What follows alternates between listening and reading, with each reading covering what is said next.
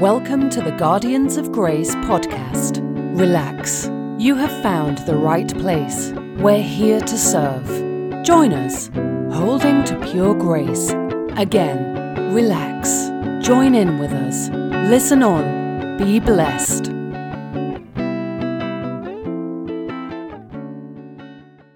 Hello again, everyone, and welcome to another edition of the Guardians of Grace podcast.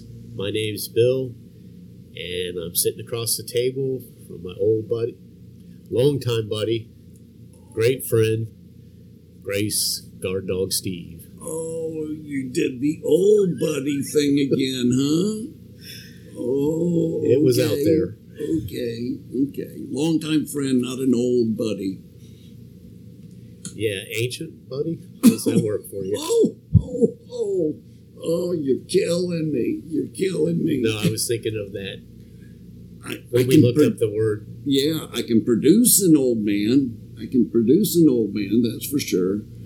But I'm We don't want to better see off. that guy No, on the podcast. we're all better off if I produce the new man No, it's actually called the Ancient, Ancient Man of Us, of it? us. Of us, yeah. Did, did you know that in Romans 6? It, he crucified the ancient man of us, that ancient part of us that is received the label of old man, and he crucified that part in his eyes. We see the old man of us, like it says in Ephesians 4:22 and following. We see the old man of us active and, and it says he's causing us to he's wreaking havoc the old man in us who wreaks havoc in the realm of time we see the old man of us he's the guy who makes us do what we don't want to do and not do what we do want to do and he's the old man of us is like dennis the menace always causing trouble By sight, we see him in the here and now. By faith, we see him as the ancient man who has died. You know what I've been seeing a lot lately, Steve, is just watching the news and sometimes like God talks to you in songs and watching the news even, but just this horrible thing in Hawaii and that horrible Oh, thing fires, in the fires. Ohio and the Yeah. horrible thing with the World Trade Center. yeah And I keep hearing this song. It's an elevation worship song. I love them. They are the. be- I recommend them so highly.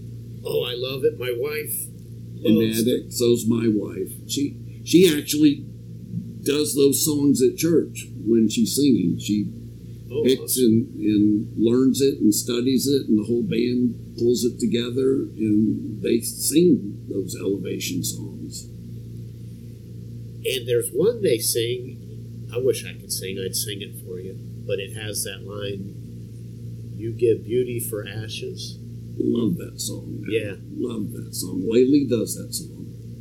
Turns out it comes out of, it is a, a Bible verse. It's Isaiah 61, like 1 or 2. Did you look it up? You, Yeah. You know, see, I don't know anything about it from the Bible. I know that there's a verse that says we'll stand on the ashes of earth, the ashes of our works. But um, Oh, yeah. I think Malachi ends with that passage. But there'll be healing in his wings, I think it is. but I have n- never thought. About, I love the song. I sing it. It's it's on the tip of my tongue all the time. The hook hooks me, and I sing the hook all the time. I, I've never looked for the insight that the Bible has about it. Jesus actually quotes, I don't know if I said it or not. My, I got ashes for memories. Me too. That's funny, But- but, true.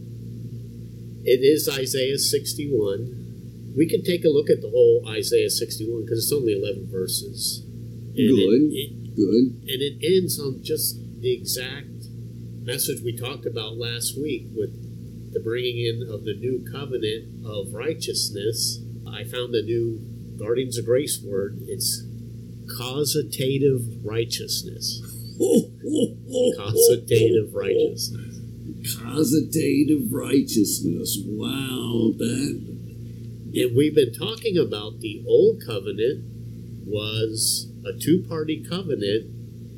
And if you kept, we the people kept our end of the covenant, that would be our righteousness. They did not keep their end of the covenant. This Isaiah 61 st- ends with the new covenant and a causative righteousness because of the planting of the Lord. So you're, you're saying causative righteousness is something God causes. Yes, His righteousness is not the filthy rag. It's it's real righteousness. exact. You know, remember how we were talking last week about Jesus saying, "I am the vine; you are the branches.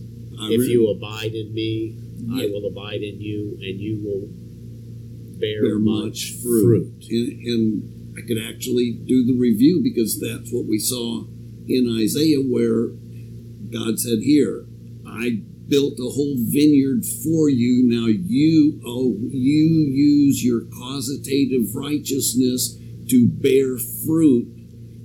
In in Isaiah, they never did. He said, "I waited for the fruit, but you never produced it."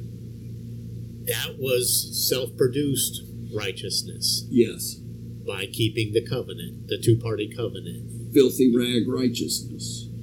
Now, did God give him an unfair shot to produce righteousness, or did he do a good job planning? And Oh, he set everything. He he built the stage for them. He he made the stage, and all they had to do was do their part. and they didn't. They could not produce fruit. Could not do it. But the new covenant is a planning of the Lord.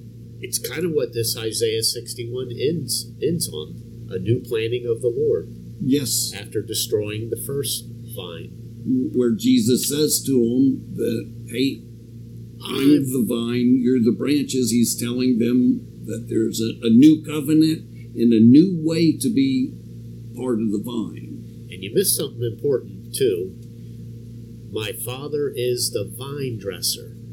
So it's it's going beyond just planting and watering. We actually have a vine dresser. And when I don't know much about vines, but I think you need a vine dresser because it says he well, they have to be held up. They have to be. You got to build all those sticks and everything. And he was the vine dresser in, in Isaiah too, but he just left the vine alone after that. In this new covenant, though, he actually causes the vine to grow. I know I've, I've never raised grapes. I don't think you can in Florida, but I did do some tomatoes. And you need a vine dresser. yeah, You have yeah. to put up these trellises, and but who does that? Us. In the in the old covenant, they were supposed to lift themselves up. It's like the pull yourselves up from the bootstrap. Bootstraps, yeah, Not going to yeah. happen. No, that's bad. That's bad pulpiting there. But me as the vine dresser, I got these little trellises and things, and you you have to put them up so that the vine can grow up on that, and the vine can intertwine. The branches can intertwine, and they produce fruit. The vine dresser is just very important. He he prunes what's not bearing fruit, and back to how we started there's that old man of us that creeps in there sometimes that he needs a little chop. Get him Cut those branches out. Cut those branches out. They don't produce fruit. They just No. get in the way. Whatever doesn't produce fruit in this new covenant, Jesus said gets chopped Burned. off. Yeah. And that that's not a scary verse like we used to think of.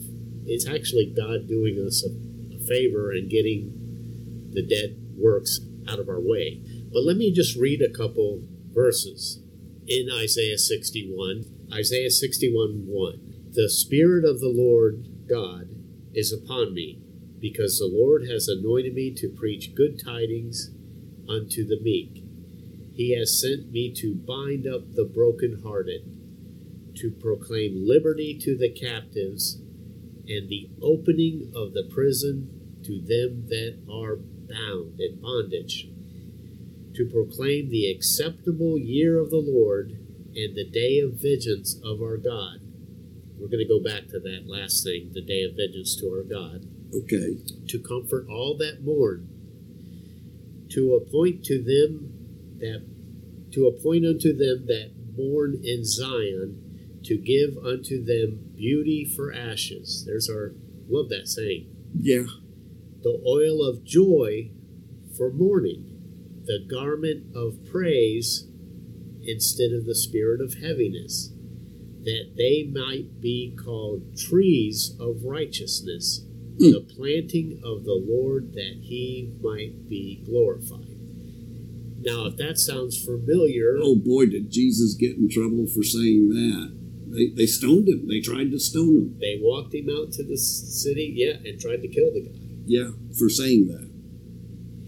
So, having read that in Isaiah 61, can you read where he quotes this verse? I think Luke 4, right?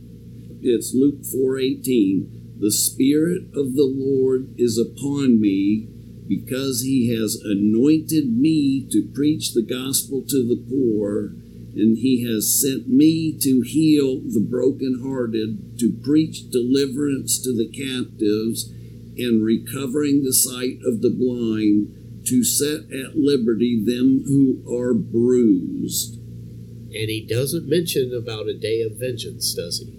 No, that that's he took that out of the The good news. yeah, he he didn't say that part. He only quoted what he wanted to. That's key into why there was a day of vengeance and why that is really actually already happened. We'll get to that.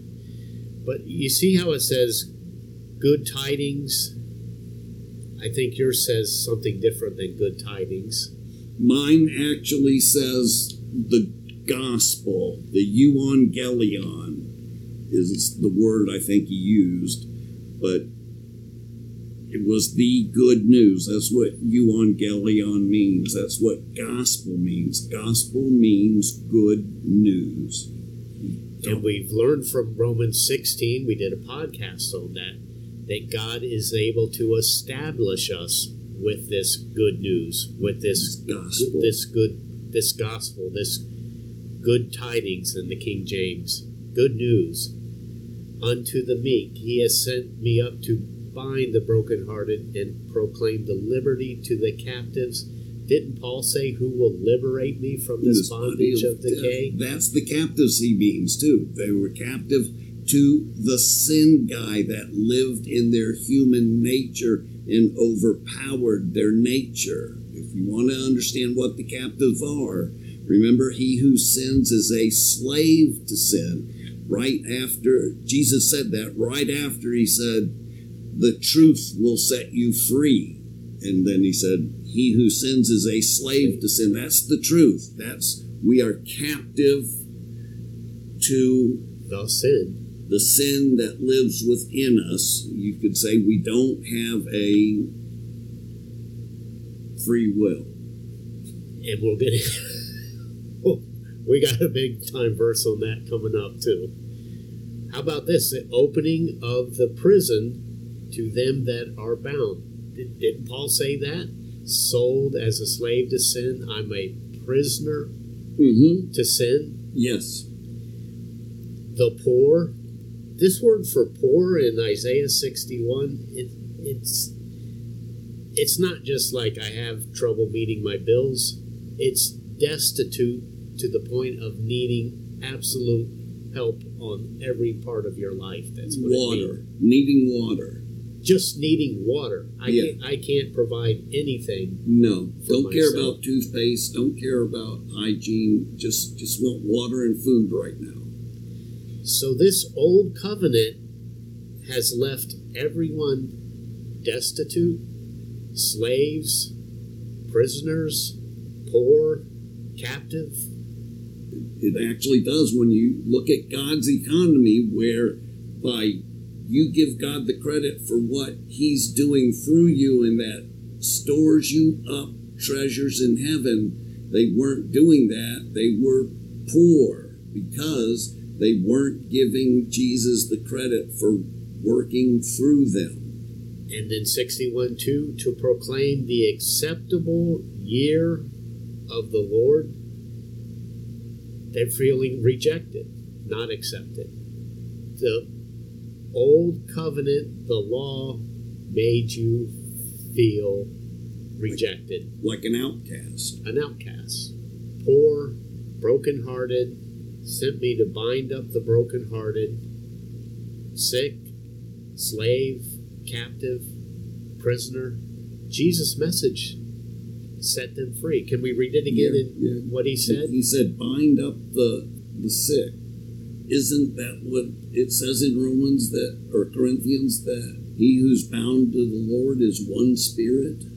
Yes, and it says, bind up the brokenhearted. Doesn't he give us a new heart? I know. Why would he say he's going to bind you up?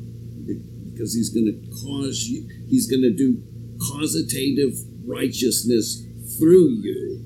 You you'll be bound to him. You'll be his instrument. Yield the members of your body as an instrument to God and not an instrument to sin in Romans 6. Yes, that word is in the Bible causative righteousness. and it is the exact opposite of self righteousness. What did the old covenant produce? Not causative righteousness. It produced self righteousness. which is zero righteousness.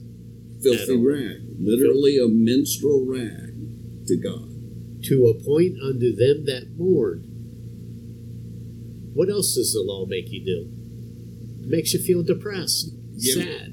To appoint to them that mourn in Zion, to give unto them beauty for ashes.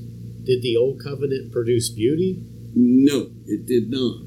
What did it produce? That's all it produced was ashes because it all burned. All the work of the old covenant human effort that they tried so hard, it all burned. It became ashes. That's why Malachi would say we can walk on the ashes of their works.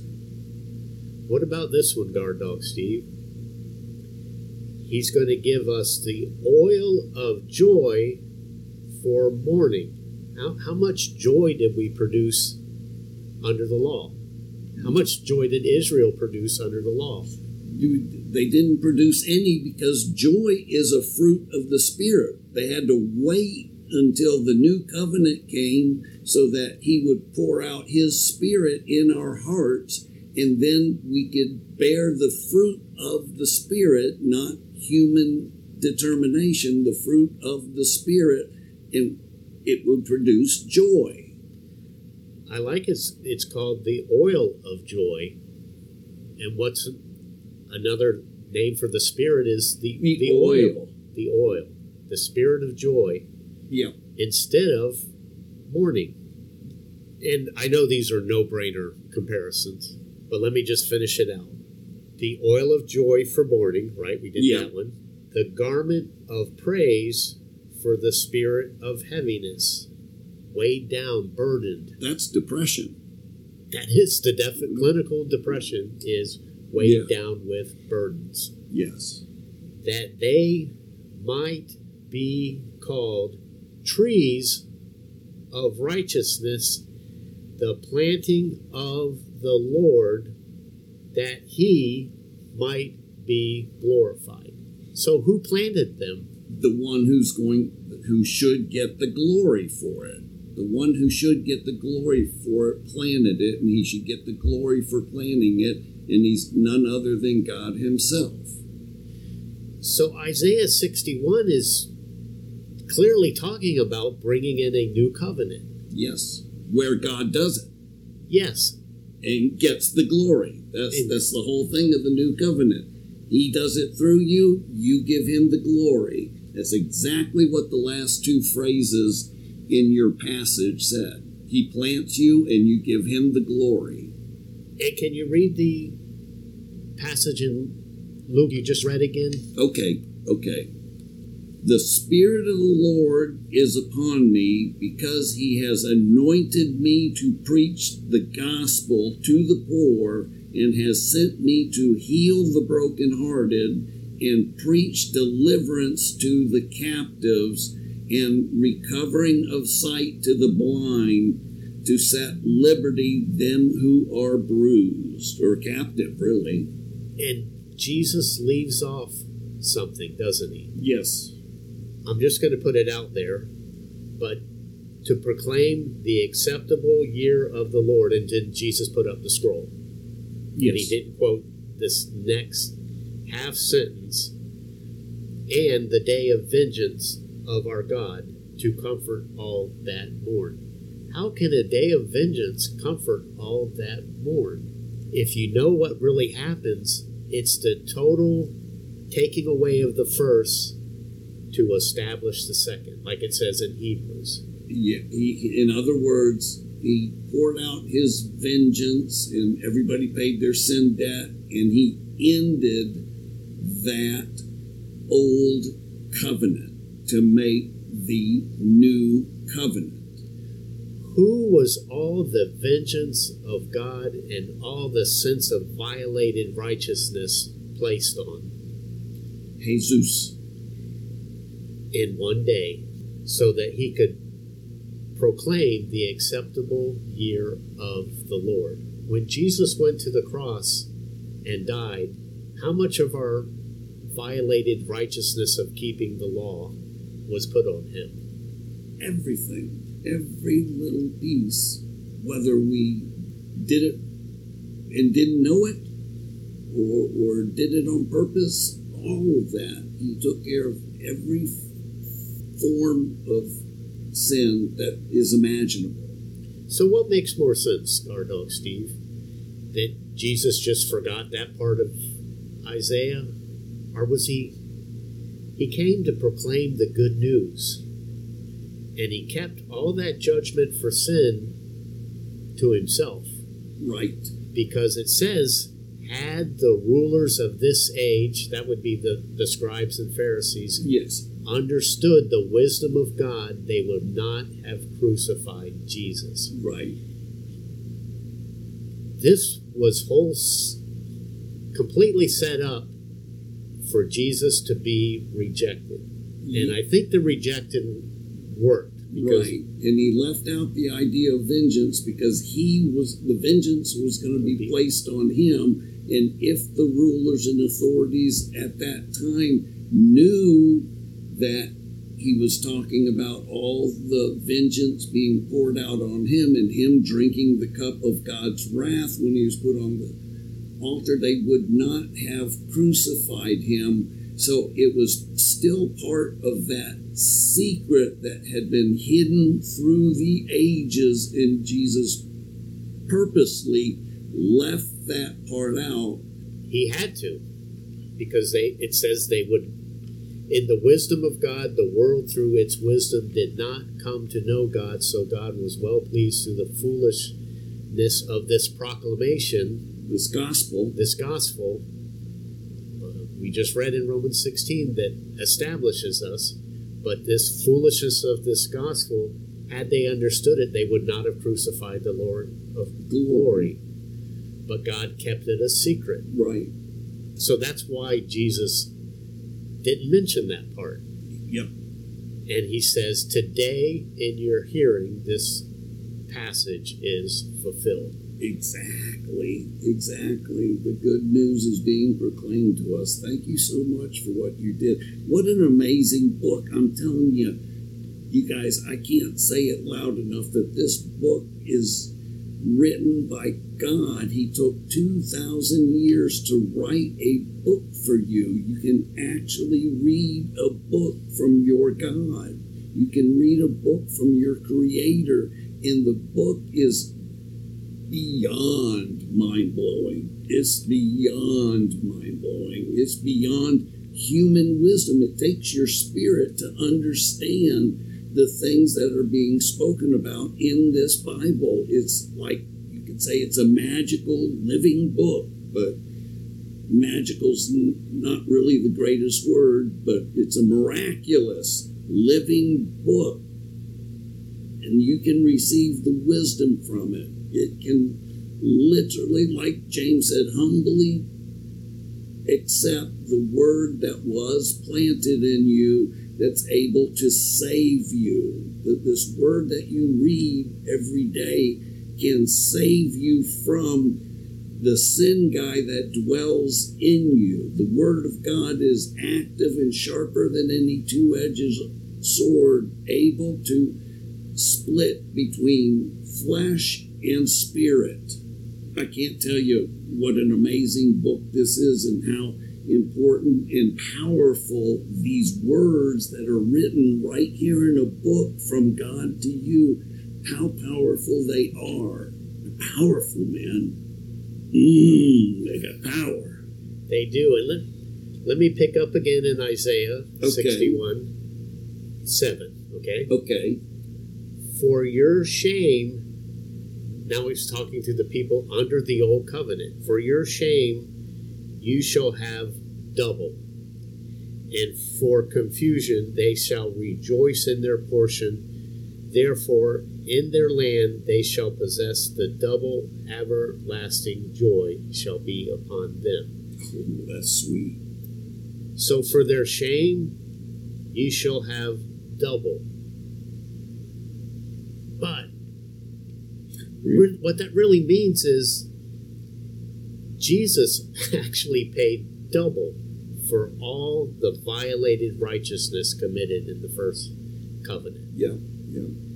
Like it said about Joseph, he got a double portion of the Spirit.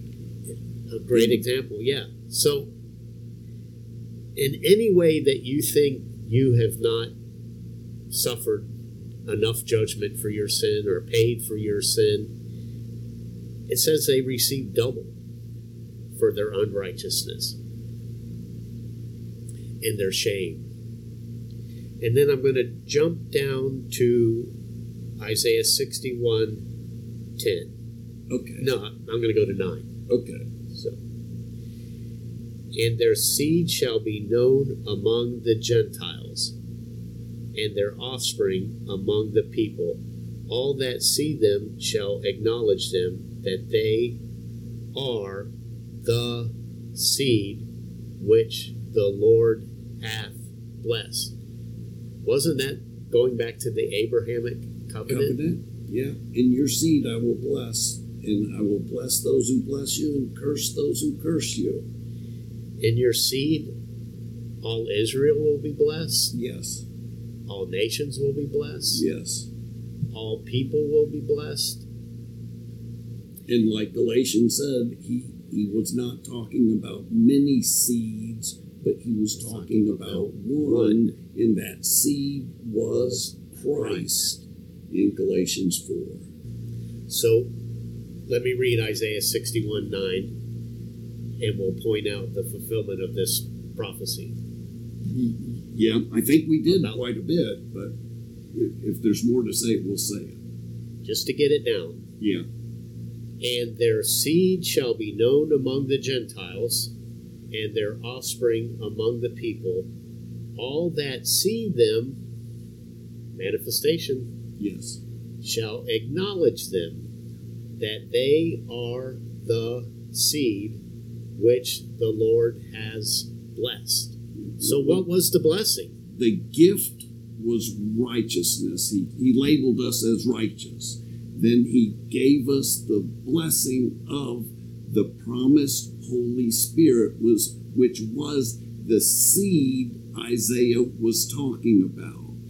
The, the whole world will know that Israel has the blessed seed that comes from God.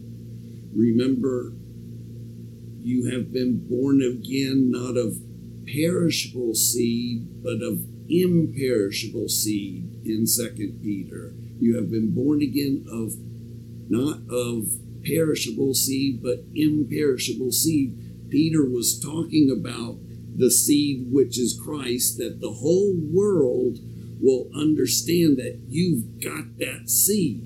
you you literally have the seed of Christ because I can see Christ manifesting in you. The children of God, and I'm quoting 1 John 3 the children of God never ever sin because they have been born of the sperma of God. They are the children of God that came from the seed of God, which was the sperma of God, which lives in you. These children of the light, as it's called, are none other than the Holy Spirit living in you, doing for you what you can't do for yourself, and causing people to take note of your behavior. Remember, this is all talking about your behavior your behavior can be stellar and you can shine as a Christian, and people will go, man, that guy's really got it. He's got the Spirit in him. Have you ever heard people say, man, that guy's full of the Spirit, or that guy really has the Spirit? Well, this is what they're talking about. This is what Isaiah is prophesying. He's prophesying that we would get that spirit that's so awesome. And you guys, we have it.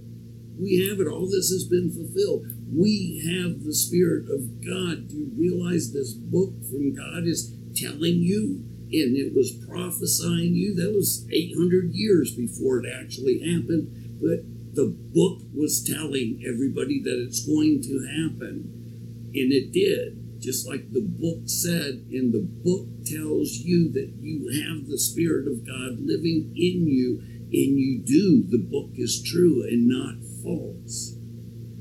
Wow. And let me finish up on oh. Isaiah 61 10 and 11. We get to 11, it's going to bring us back to the vine and the branches, the planting of the Lord. This is the beauty after the ashes, the gladness mm-hmm. after the depression, the transformation the riches after poverty, all the good things he prophesied about in Isaiah. So now I'm down good to verse news. 10. I will greatly rejoice and pat myself on the back in my effort. No. No. I will greatly rejoice in the Lord. Capital L, capital O, capital R after the D. The I am. The I am. I am your righteousness my mind, my will, my emotions shall be joyful in my God. Another fruit of the Spirit. For he has clothed me with the garment of salvation. He has covered me with the robe of righteousness, as a bridegroom decketh himself with ornament. I'm sorry, I printed King James. And as a bride adorneth herself with her jewels. Okay, last verse.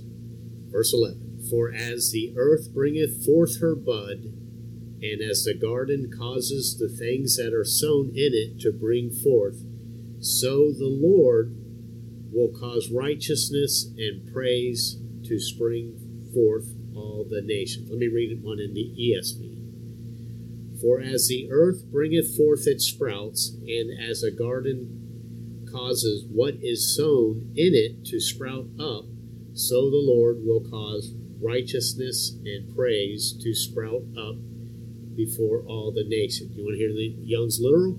For as the earth bringeth forth her shoots, and as a garden causes its own things to shoot up, so the Lord Jehovah causes righteousness and praise to shoot up before all the nations. Reminds me of the old Green Acres day when he would give that speech he would give his wife.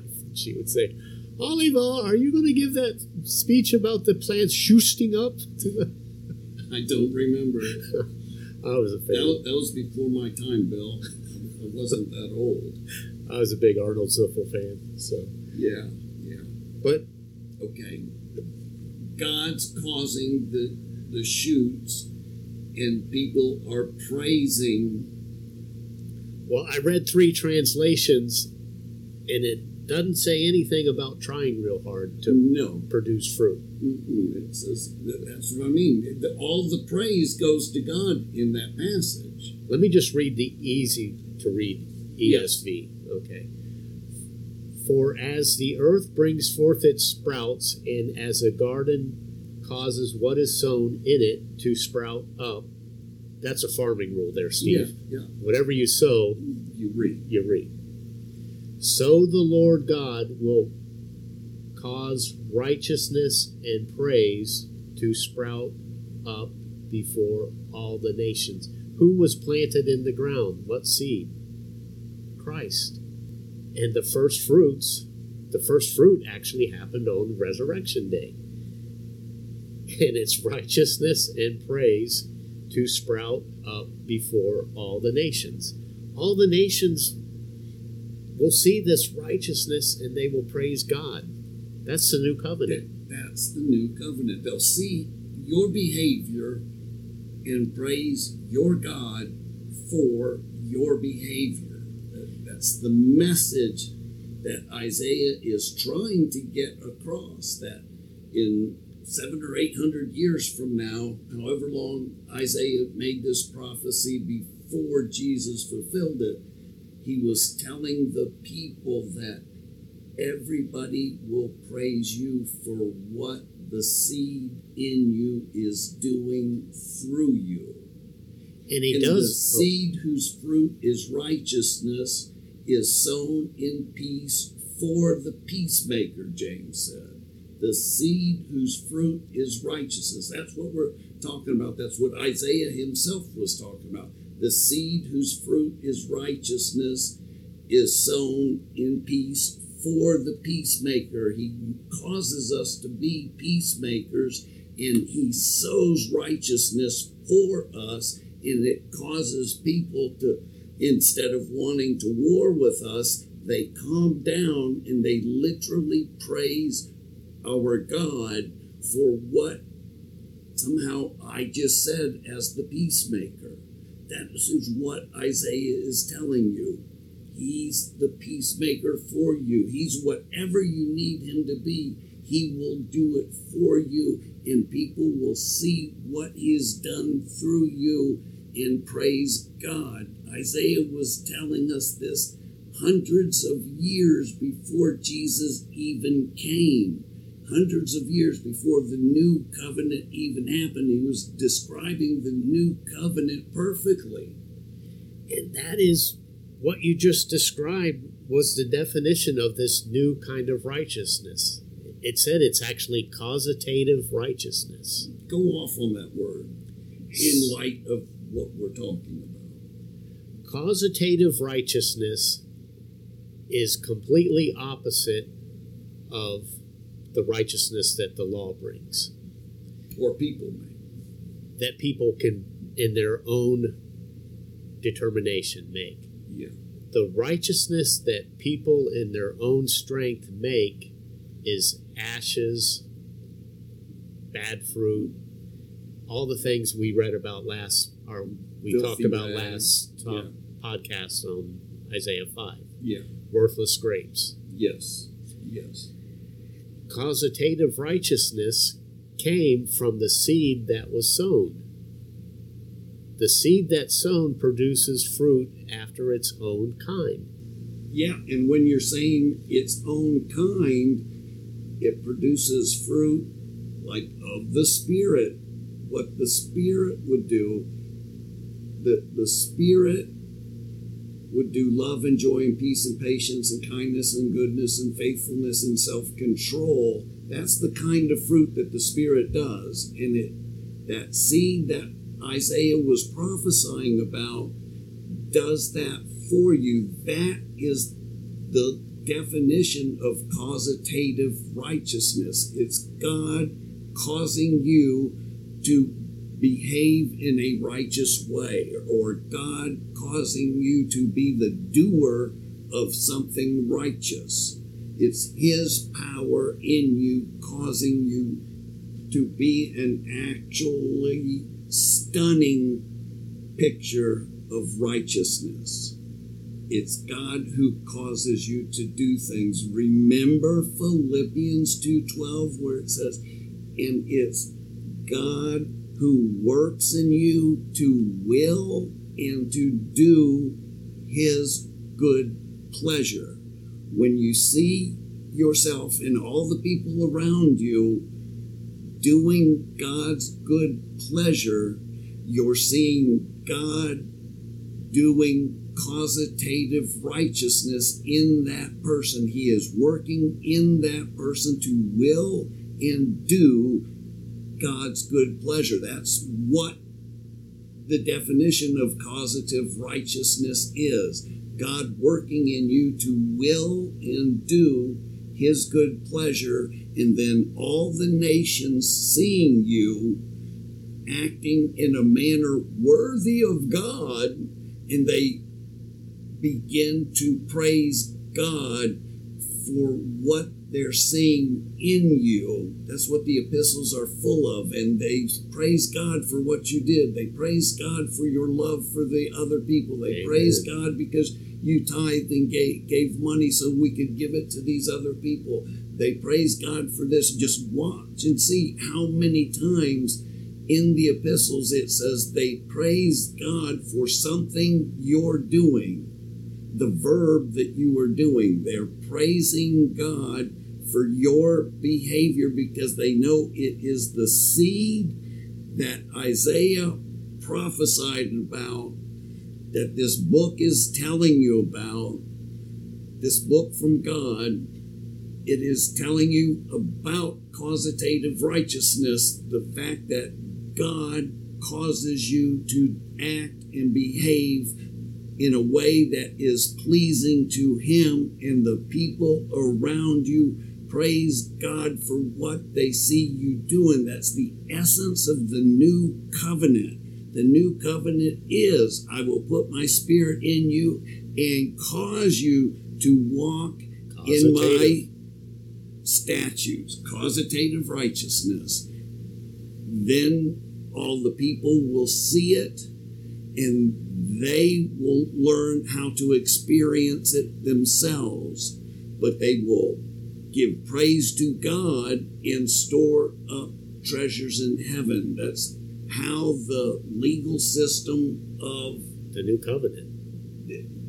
Yeah, the legal system of the law of Christ that is mentioned in 1 Corinthians 9 to someone who is not without law, I became without law, except I was under the law of Christ. I was under this law of causative righteousness where God works in me to will and do his good pleasure. And I do that for anybody of any, I guess, religion, you would say, or something.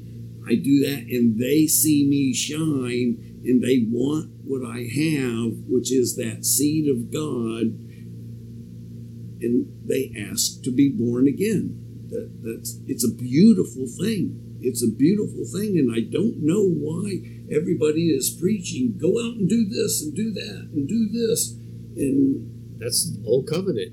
That's old covenant stuff, and and they're telling you to you know watch out for the politicians and you know, just don't mind your own business, get into everybody else's business. And no, we're set here to be shining examples of what it's like to live under the power and the influence of the God who created us. That is what we're supposed to be. We're supposed to be witnesses of God, witnessing that God did this in me yesterday, witnessing that God did this in me the day before. We witness all the things that God does through us, and people praise God. That's what the that's what Isaiah said hundreds of years before Jesus got it all started. But they praised God for what? For God's causative righteousness. Let me just end on that. And it is important to point out that it it is the fruit of the Spirit and not the fruits. It is singular. This one fruit, a seed produces fruit after its own kind. This one fruit is manifesting as love, manifesting as joy, manifesting as peace and patience and kindness and good, but it's all one fruit. That's why in 1 Corinthians 12 it says, the Spirit manifests itself in a variety of ways. Yes. Just amazing, Steve. I think we're running out of time, but this is a planting of the Lord. And it took place after the planting of self righteousness, I guess you could say.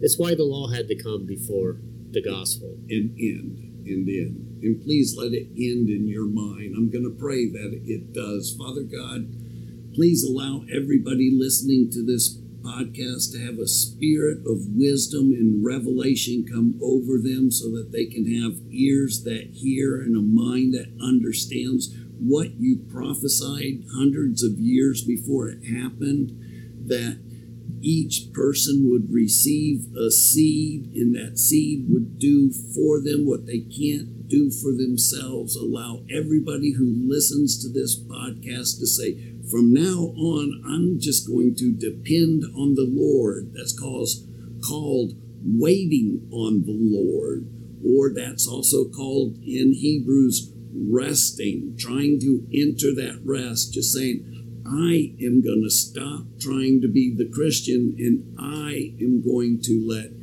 Jesus, the seed, be the Christian through me, and I'm just going to give him credit for what he is doing through me. I'm going to try a new way of life. That's what Paul said. This is my new way of life in Christ Jesus that I preach everywhere in every church, Lord. Allow them to receive that teaching that Paul taught everywhere in every church that depends on Christ to live the Christian life through each and every person who's listening to this podcast. In Jesus' name, amen. Amen. Good night, everyone. We love you. Love you guys. Good night.